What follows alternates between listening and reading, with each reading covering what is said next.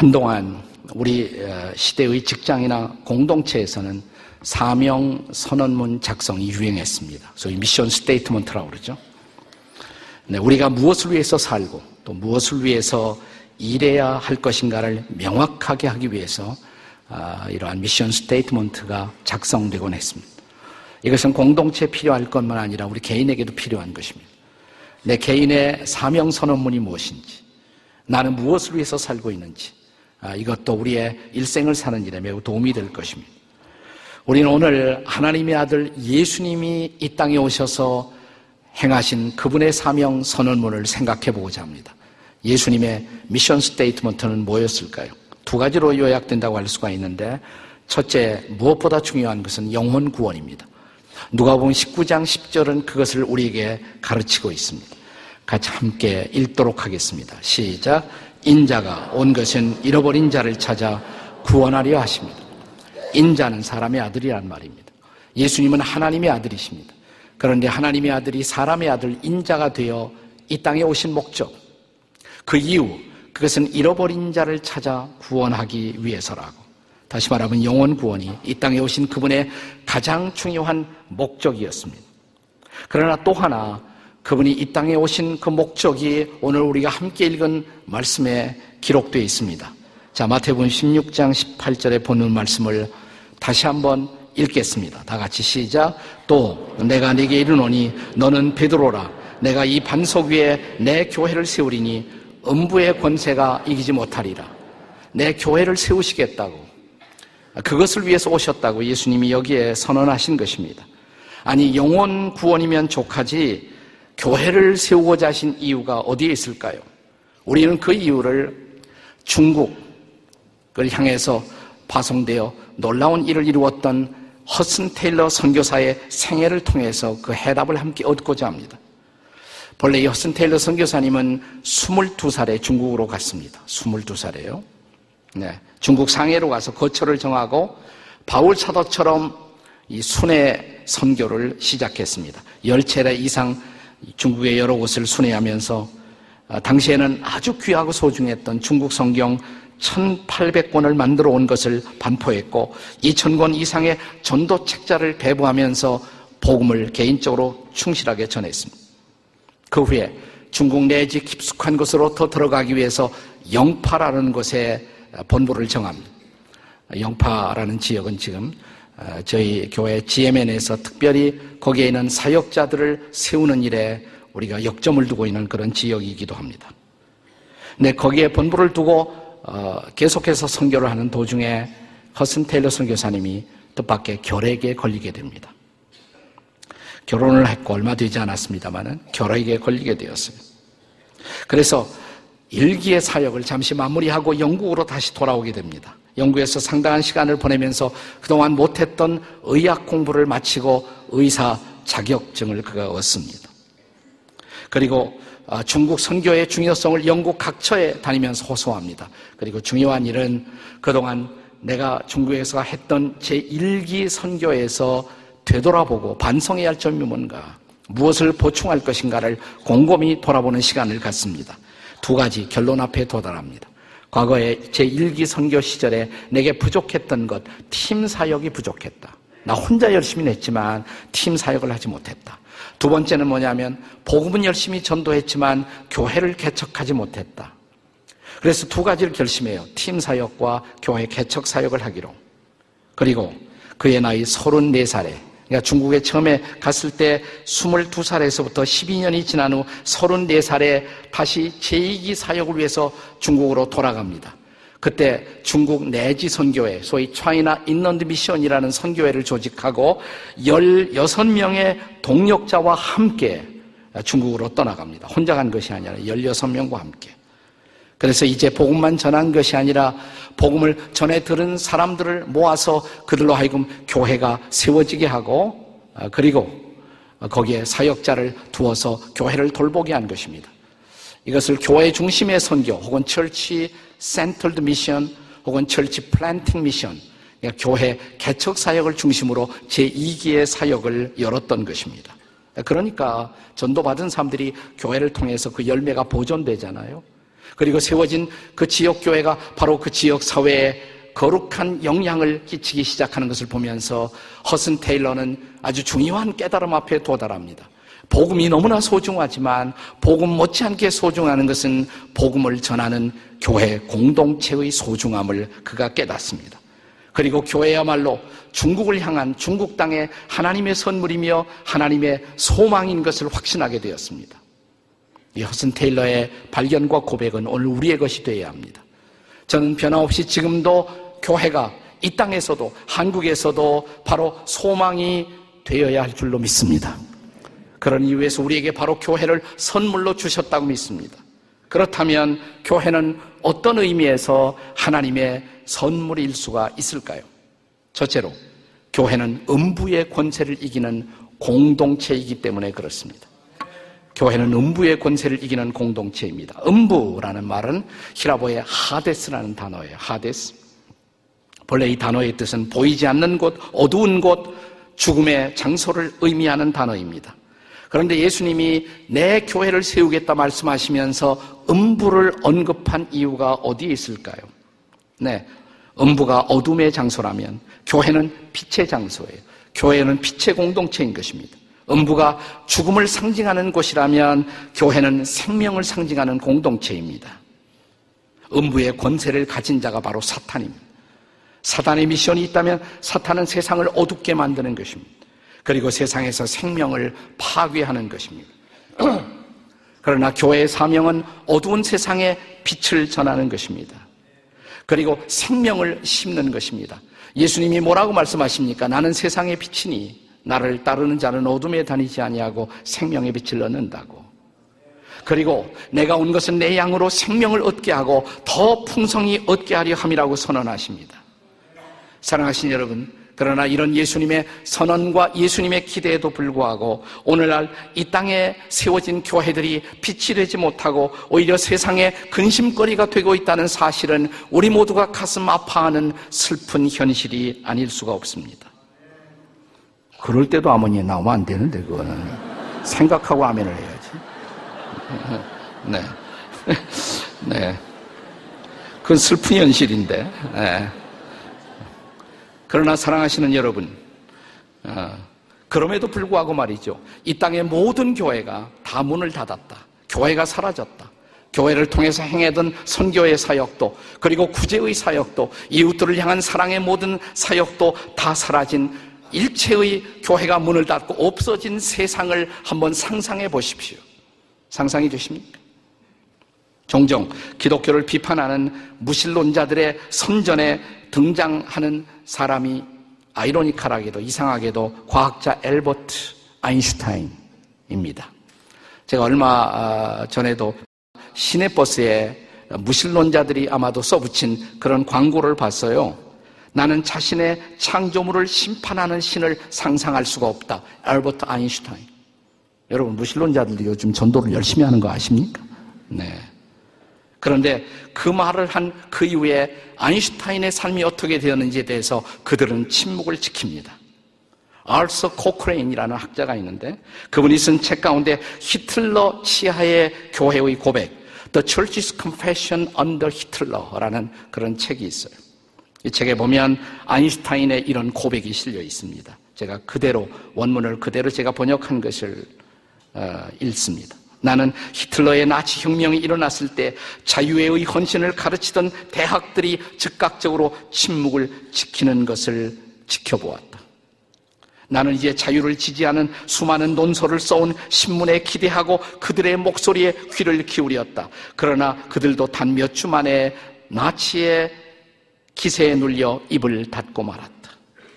그런데 오직 오직 진리를 억압하려는 히틀러의 선전에 맞서 예수 그리스도의 교회만이 굳건하게 서 있었다. 나는 그때까지 교회에 어떤 특별한 관심도 갖지 않았지만 이제 나는 지적이고 도덕적인 자유를 위해 인간의 진정한 자유를 위해 나치와 맞선 교회에 대해서 엄청난 애정과 감탄을 느끼고 있다. 한때 내가 경멸했던 교회를 이제는 주저없이 칭찬하고자 한다. 굉장한 변화죠.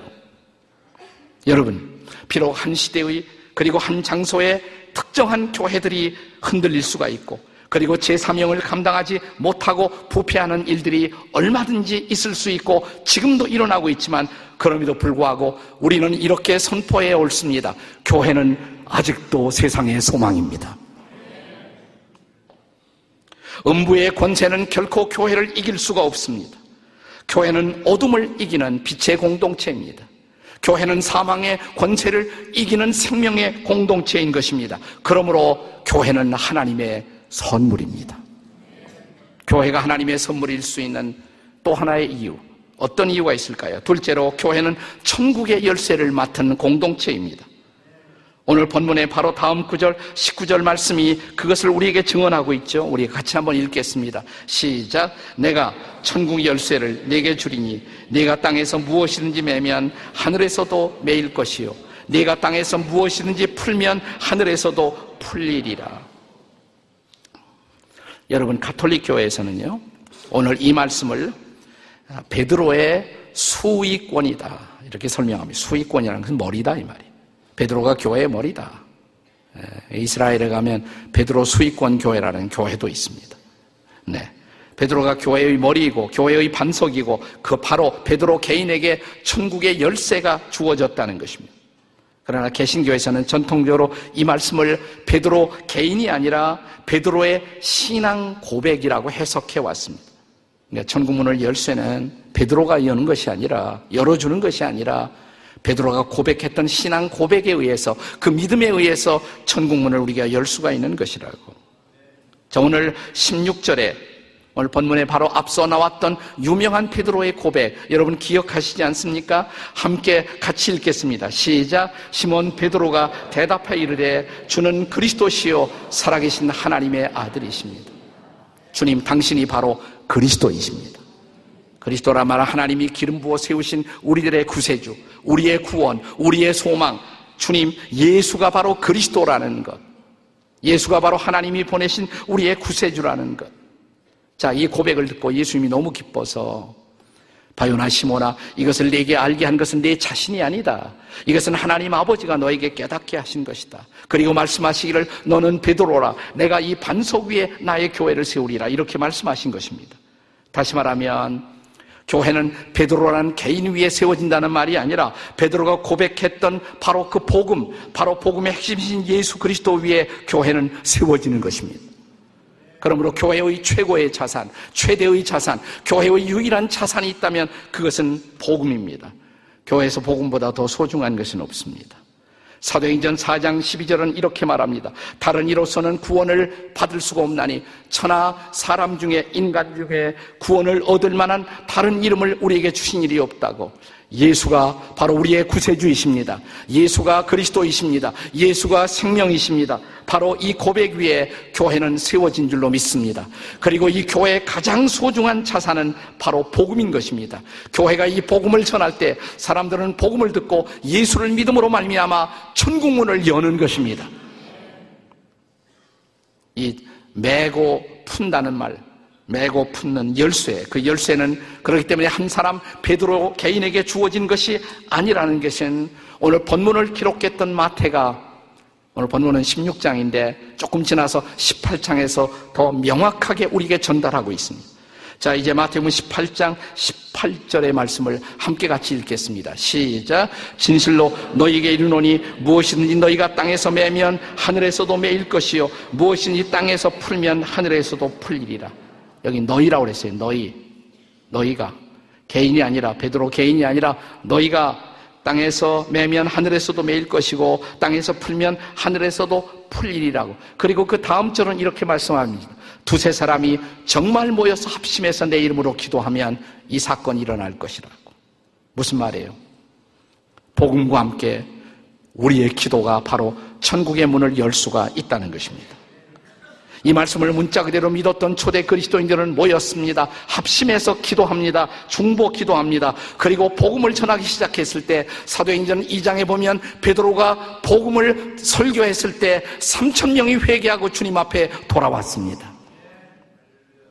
자, 이 3천 명이 천국에 들어오게 한 것, 그것은 베드로가 한 것이 아니에요. 베드로가 전했던 복음이죠. 그 복음이에요. 그렇습니다. 바로 이 복음이 천국문을 여는 열쇠인 것입니다. 주님은 교회에 바로 이 복음을 맡겨주신 것입니다. 이 존귀한 복음, 이 영광의 복음, 이 천국의 복음을 우리 공동체 교회에 맡겨주신 하나님을 찬양하십시오. 교회가 왜 소중해요? 이 복음을 전하는 공동체이기 때문에 교회가 이 복음 전파를 그치는 순간 교회는 존재의 의미를 상실하는 것입니다. 교회 왜 하나님의 선물입니까? 교회에 바로 이 위대한 복음, 놀라운 복음이 우리에게 맡겨져 있기 때문에 그러는 것입니다. 교회는 왜 하나님의 선물인가? 세 번째로 교회는 성도의 성숙을 이루는 공동체입니다. 가톨릭 교회가 오랫동안 믿어왔던 교리 가운데 교황 무오류설이 있어요. 교황 무오류설. 네. 교황은 결코 잘못하지 않는다 이 말이에요. 네. 개신교는 이것을 믿지 않습니다. 네. 가톨릭은 아직도 이 교리를 저는 포기하지 않았다고 생각을 하는데, 그런데 개신교에서는 교황도 잘못할 수 있다는 것입니다. 교황의 권위는 결코 성경의 권위보다 높지 않다는 것. 교황이 제대로 했나 안 했나 그것도 성경의 말씀에 의해서 점검을 받아야 한다는 것. 바로 이 생각 때문에 종교 개혁이 가능했어요. 마르틴 루터가 켈빈이 그래서 바로 종교를 개혁하는 위대한 운동을 일으킨 것입니다. 오늘 본문에 이어지는 말씀에 보시면 예수님이 베드로와 제자들에게 다가오는 당신의 고난, 십자가의 죽음에 대해서 그 순환을 예고하시게 됩니다. 그때 흥미로운 사실은 베드로가 탁 튀어나와요. 그리고 22절에서 이렇게 말합니다. 이 일이 결코 죽게 미치지 아니하리이다. 만류합니다. 인간적인 애정 때문에 물론 그렇게 한 것입니다. 그러나 십자가의 고난 없이 인류의 구원이 이루어질 수 없다면 이것은 하나님의 뜻을 어기는 것이죠. 그래서 그때 아, 주님 돌아가시면 안 됩니다. 이렇게 말한 베드로에게 예수님이 오히려 뭐라고 말씀하세요? 23절을 다 같이 읽겠습니다. 시작. 예수께서 돌이키시며 베드로에게 이르시되 사탄아 내 뒤로 물러가라. 너는 나를 넘어지게 하는 자로다. 네가 하나님의 일을 생각하지 아니하고 도리어 사람의 일을 생각하는도다. 베드로 보고 뭐라고 했어요? 예수님이 사탄이라고 그랬어요. 사탄. 사탄이라고 그랬어요. 그가 잘못된 말을 했을 때 예수님은 그에게 사탄이라고. 그러니까 사탄도 될 수가 있는 거예요. 이런 베드로 같은 사람도. 네. 그러나 그럼에도 불구하고 베드로는 계속 주님의 제자로서 빚어져 갑니다. 만들어져 갑니다. 그리고 성령에 의해서 그는 터치를 받습니다. 그리고 마침내 사도행전에 보면 초대교회를 세우는 문자 그대로 반석과 같은 역할을 하게 되죠. 베드로는 그 과정을 거쳐가는 것입니다. 예수님은 이것을 보시고 베드로를 맨 처음 부르실 때 그래서 이렇게 말씀하십니다. 요한복음 1장 42절에는 예수님이 베드로를 처음 만났을 때 주셨던 말씀이 기록되어 있습니다. 같이 읽겠어요. 시작. 네가 요한의 아들 시몬이니 장차 개바라 하리라. 네, 중요한 단어는 장차라는 단어예요. 본래 이름은 시몬이에요. 시몬인데 네가 장차 개바라고 하리라. 개바는 아람어예요. 베드로는 히라보고 똑같은 말이에요. 개바하고 베드로는 그 뜻은 뭐냐면 반석이다 이 말이에요. 내가 장차 반석이 되리라. 지금은 반석이 아니에요. 지금은 실패하고 지금은 흔들리고 쉽게 연약해질 수 있는 베드로. 그러나 그럼에도 불구하고 네가 장차 베드로가 되리라. 반석이 되리라. 그의 위대한 가능성을 보신 것입니다. 그리고 그를 부르신 것입니다. 그리고 그를 훈련시킨 것입니다. 그리고 오늘 본문에서는 이제 너는 베드로라. 내가 이 반석 위에 나의 교회를 세우리라. 그리고 아직도 베드로는 성숙의 과정을 거쳐야 합니다. 드디어 그는 사도행전에서 우뚝 선 리더로서 그리고 반석 위에 교회를 세우는 그 역할을 감당하고 있는 베드로의 모습을 봅니다. 오늘은 우리가 지나간 3년간의 진 목사님의 사역을 평가하면서 그에게 신임 투표를 하는 그런 주일입니다.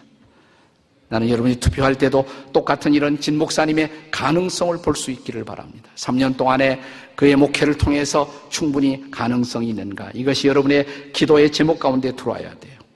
현재 모습만 보지 마시고 가능성을 볼 수가 합니다. 여러분도 그 가능성을 통해서 계속 지금 만들어져 가고 있잖아요. 빚어져 가고 있어요. 교회라는 이 공동체 안에서 우리의 교제와 말씀을 통해서 우리는 계속 만들어지고 있는 거예요. 저도 그 과정을 거쳐간 것입니다. 그래서 오늘의 제가 된 것입니다. 여러분도 마찬가지입니다. 그것은 진 목사님도 마찬가지죠. 네, 계속해서 더 진 목사님도 자라가야 합니다. 어떤 리더에게도 강점과 약점은 있습니다. 저도 마찬가지고요. 제가 없는 강점을 진 목사님이 가지고 있는 강점도 있고, 또 진 목사님에서 어떤 약점을 우리가 볼 수가 있습니다. 저는 개인적으로 진 목사님의 좋은 강점은 글로벌 마인드라든지 혹은 그의 팀 리더십이라든지 매니지먼트 같은 저를 넘어서는 그런 강점들이 있는 것을 보아요. 그러나 연약한 부분도 있지만 우리는 진 목사님을 축복하고 그가 자라갈 수 있는 가능성을 볼 수 있는 오늘이 되었으면 좋겠습니다. 저와 진 목사님 사이에는 20년의 간격이 있어요. 나하고 자꾸 비교하시면 안 돼. 네, 20년이라는 간격이 있어요. 20년 동안 자라가야 할 그의 가능성을 보면서 그를 축복할 수가 있는지 이것이 여러분의 오늘 중요한 기도의 제목이 될 수가 있어야 합니다. 자, 아직도 많은 자라가야 할 가능성을 가지고 있었던 연약했던 시몬 베드로를 부르신 주님. 그러나 어느 날 주님은 그에게 이렇게 말씀하십니다. 너는 베드로라. 내가 이 반석 위에 내 교회를 세우리라. 2000년 후에 주님이 오늘 우리에게도 똑같은 음성을 들려주고 있는지 들어보세요. 옛날에는 베드로 너는 베드로 시몬이라 이렇게 말씀하셨는데 너는 베드로 진이라 혹시 이렇게 말씀하시는지 피터 진이니까 같은 피터니까 네. 그리고 하나님이 다시 우리의 리더로 그를 세우시는지 각자 하나님의 음성을 듣고 그 음성 앞 음성을 따라서 한 지도자를 세우는 고귀한 특권 속에 참여함으로 오늘 우리 교회가 그동안 지켜왔던 우리의 가치와 사명, 민족을 치유하고 세상을 변화시키는 이런 미션을 위해서 다시 우리 교회가 세워지는 오늘이 될 수 있기를 주의 이름으로 축원합니다. 기도하시겠습니다.